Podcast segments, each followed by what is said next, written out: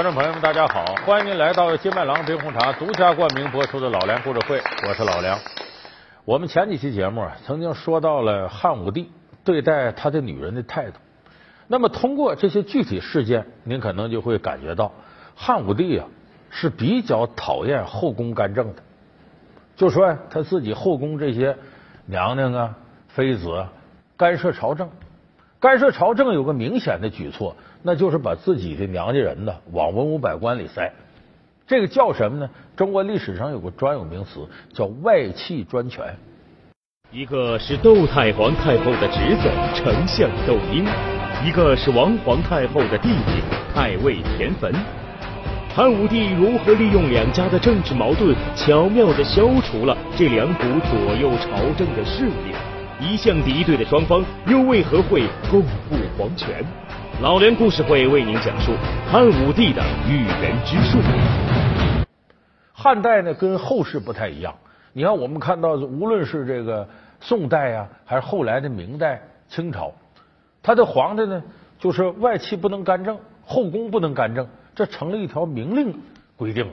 汉代不是，如果这个皇帝死了，这个新皇帝岁数还小的话，那往往这皇太后权力特别大。那么汉武帝。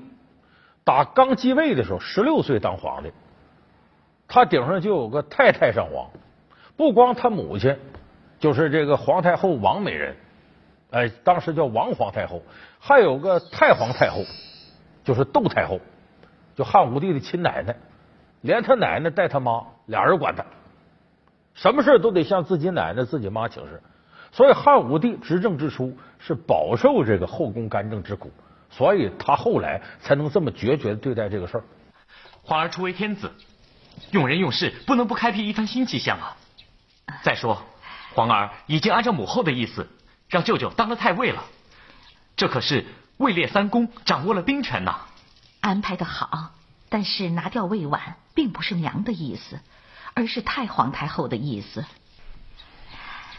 皇儿啊，母亲要提醒你。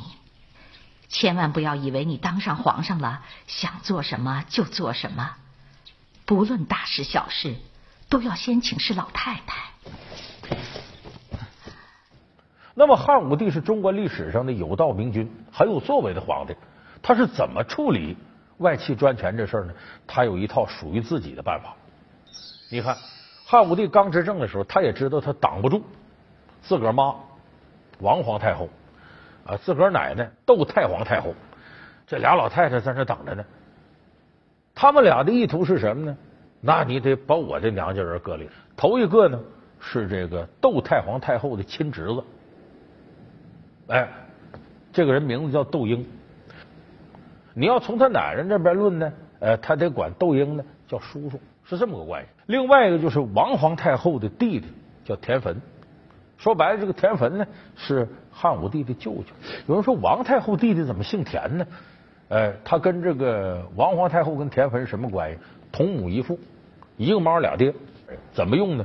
窦婴就是丞相，文官之首；田汾就是太尉，武将之首。有人说汉武帝就不怕窦婴跟田汾两个人拉起手来？那就没汉武帝什么事了，皇上彻底被架空了。汉武帝不怕，一点都不和。窦婴呢是个特别耿直个人，田汾呢是个见风使舵的小人。说他怎么对窦婴有这样认识？说窦婴是个耿直的人呢？这是从他爸爸那时候，就汉景帝刘启时候，这么景帝继位之后呢，知道自个儿妈窦太后呢很喜欢自个儿弟弟。哎，有一回呢，后宫呢摆酒宴，这汉景帝呢为了逗自个儿妈玩，就说白了哄老太太开心。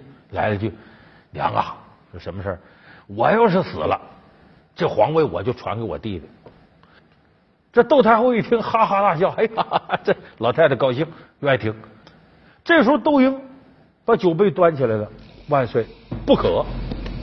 陛下，太后，微臣有重言上奏。我汉室天下是高皇帝含辛茹苦，用生命。”开创的天下，父子相传是高皇帝当年与天地立盟的祖制誓约，把这窦太后气的，怎么哪儿都有你呢？老太太气坏了，而且要别人说也罢了，你你是我亲侄子老窦家人呢，你怎么看不出我的心思来呢？所以这时候窦太后下了个令，就是禁止这个窦婴进宫。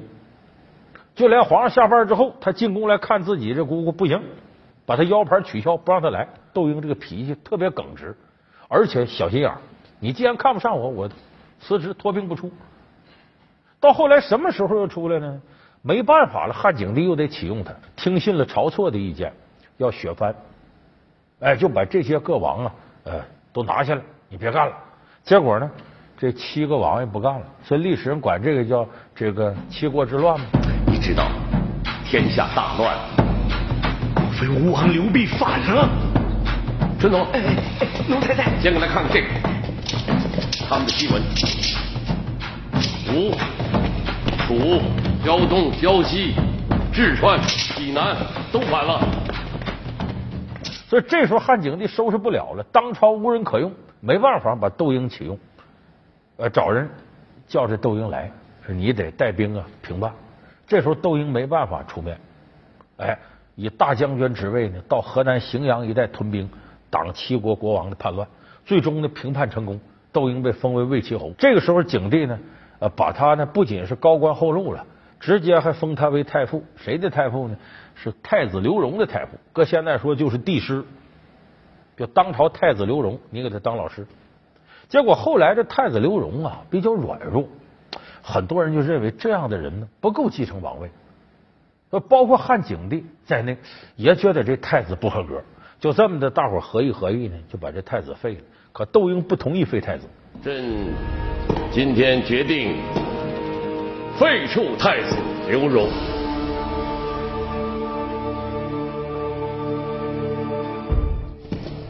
立储乃国家大政。于朕讲话是为国不为私。高祖皇帝当年也想被太子改立储君，后来考虑也权衡利害，收回了成命。当年高祖也曾想废黜太子，但是由于吕氏一门的势力，无可奈何。收回了成命，结果弄得汉室天下差一点儿换成了吕姓。最后实在拦不住了，窦婴一气之下，那你们愿意咋地咋地，我辞职了，不干了。第二次撂挑子，窦婴回去了，再不上朝了。他不上朝呢，因为有很多事儿呢是由他来主持的。景帝一看这不行啊，告各大臣，你赶紧让他来。这个去白扯，那个去闭门羹，这个碰钉子。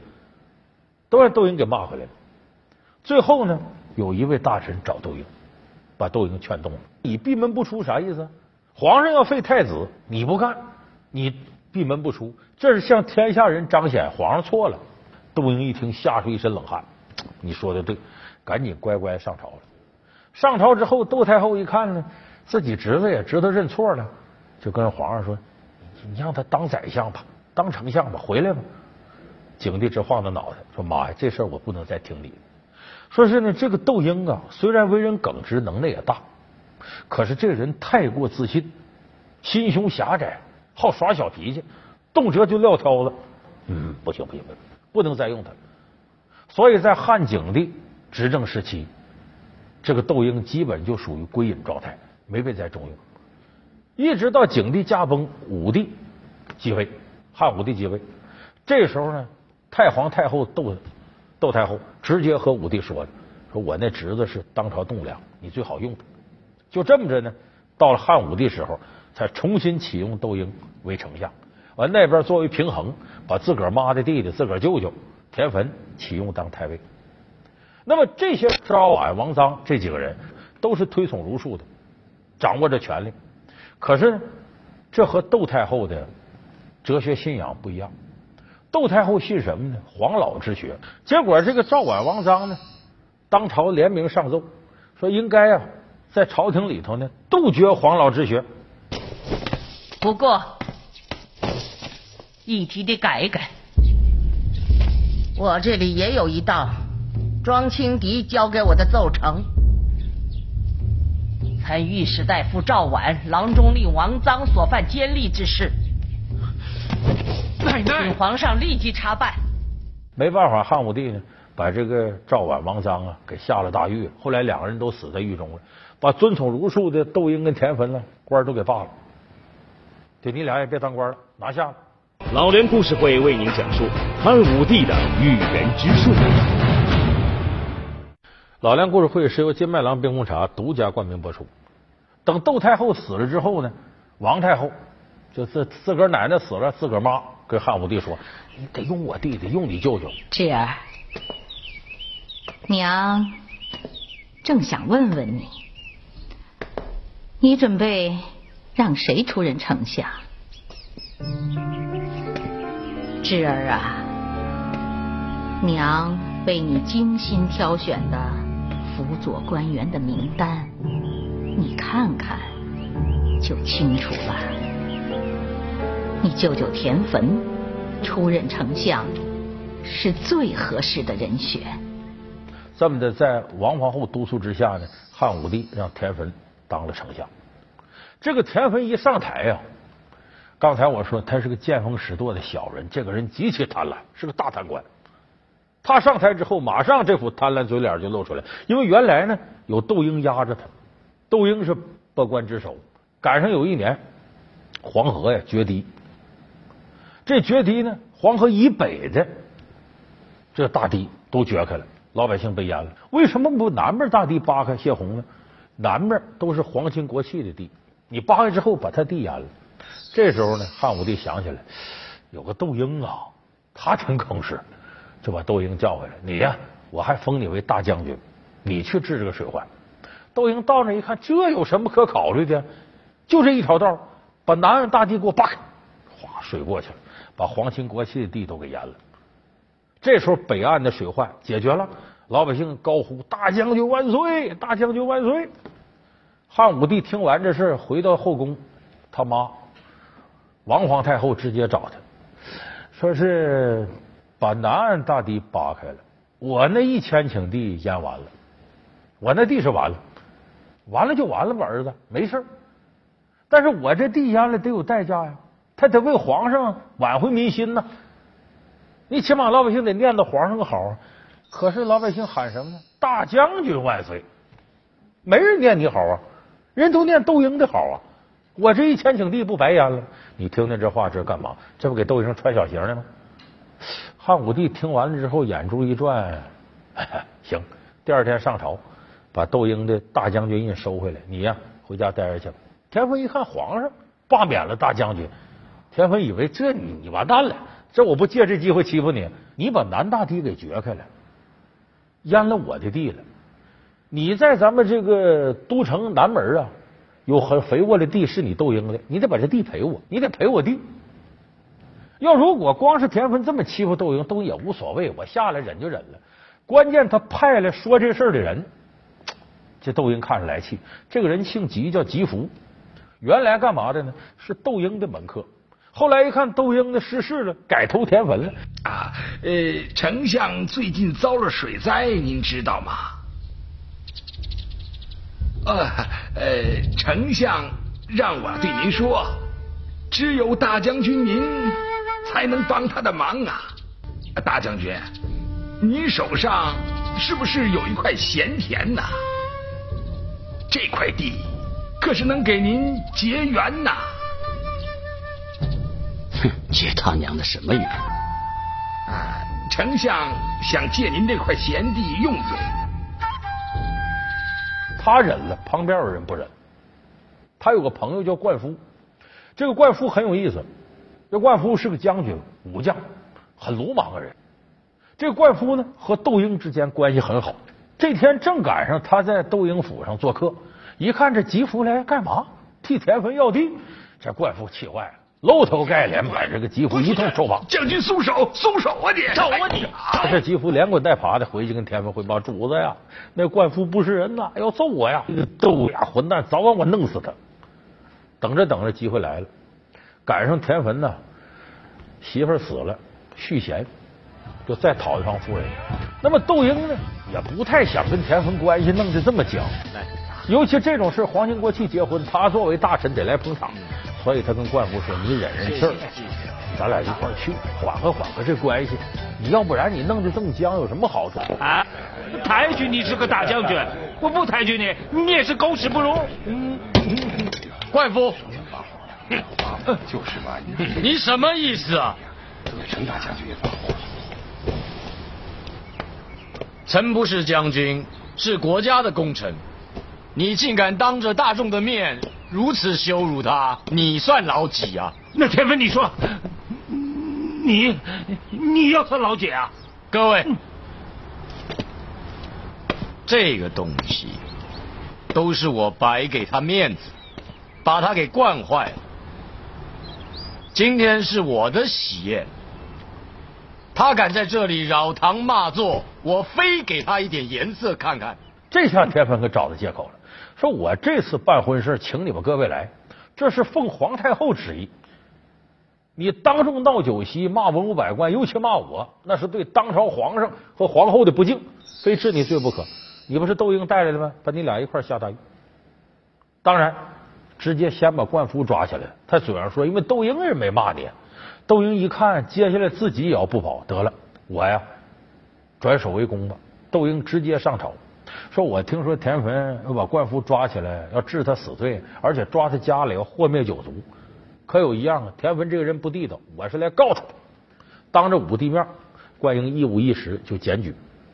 你田汾担任丞相期间，横行霸道，欺人田产，买官卖官，收受礼品，这些事儿朝廷谁也不知。还有你家里的奴才。仗势欺人，占人田产，奸人妻女，胡说，胡说，一派胡言。这不就双方在朝廷上僵持吗？汉武帝不做评判，他这事做的很聪明，把文武百官叫一块儿。这些大臣嘀咕啊，皇上为什么让我们来讨论这事呢？皇上是要和稀泥。这些大臣很聪明，于是你推我，我推你。有大臣说：“皇上啊，我们大家认为啊。”灌夫啊，罪不至死。一个莽夫喝点酒耍酒疯，不至于死。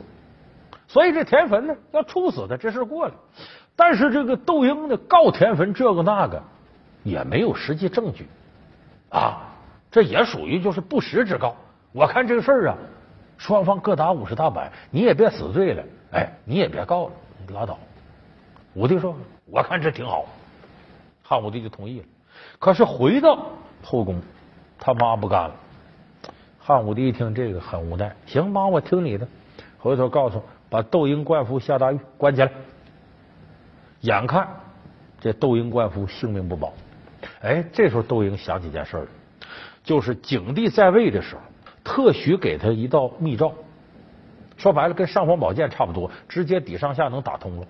这时候窦婴突然想起，我家里还有这玩意儿呢，我现在满腹冤屈无处诉。我不能就这么冤死在大狱里，我得见皇上。我有重要机密向皇上禀报。什么机密？先帝临终前赐给臣的密诏。先帝密诏？什么密诏？内容不能告诉你。在哪儿？两份一份在我家中，一份在尚书署大内御大第九库第二十四架内，用金盒封存。是真的吗？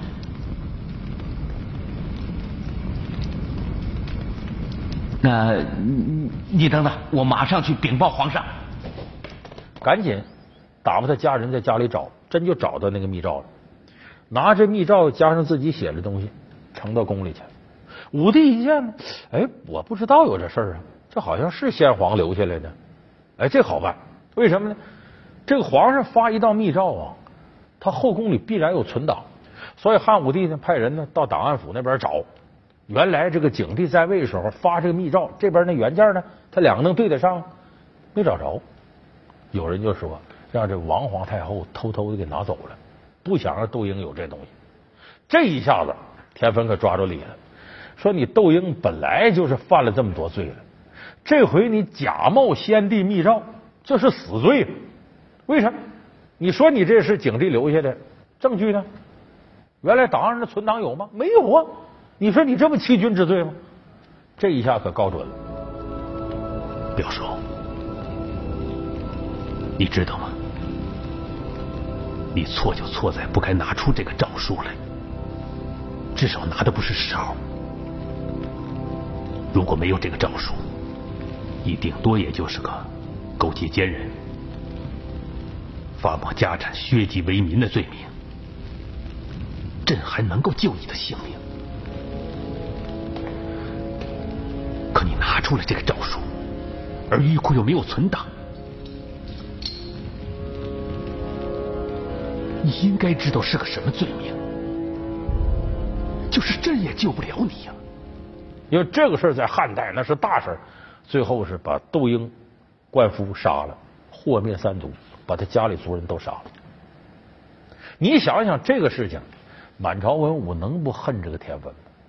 而且人人自危，没过多长时间，这田汾突然间犯病了，晚上一做梦啊，就梦着有恶鬼追他，哎要吃他，给他吓得不得了。醒来之后啊，神经衰弱。然后请巫婆呀、神汉呐，又跳又什么的，不管用，过不胡乱语的，发神经病了。所以这个时候，两个重要专权的外戚，一个窦婴，一个田汾，相继毙命。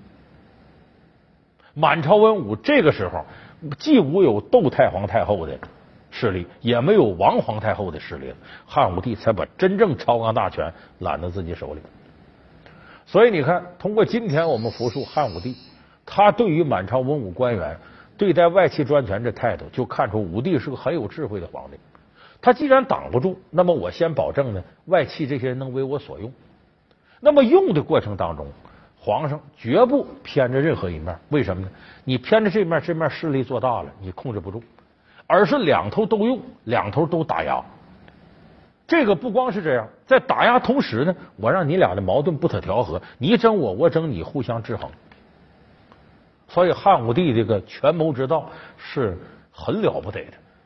中国历史上所谓秦皇汉武、唐宗宋祖这些伟大的皇帝，绝不仅仅是治国有方略、发展经济有办法、这打仗有能耐，绝不止这些。如果他不能把满朝文武的权力收到自己手里，想怎么用就怎么用，他也不可能建立那么伟大的工业。一个是奴隶出身，屌丝逆袭成了大将军；一个是少年英雄，刚满十七岁就屡立奇功。卫青、霍去病，汉武帝为何敢用外甥去牵制舅舅？同为卫氏外戚，汉武帝又如何实现权力的分割与制衡？老梁故事会为您讲述卫青、霍去病战神制约战神。感谢您收看这期老梁故事会。老梁故事会是由金麦郎冰红茶独家冠名播出。我们下期节目再见。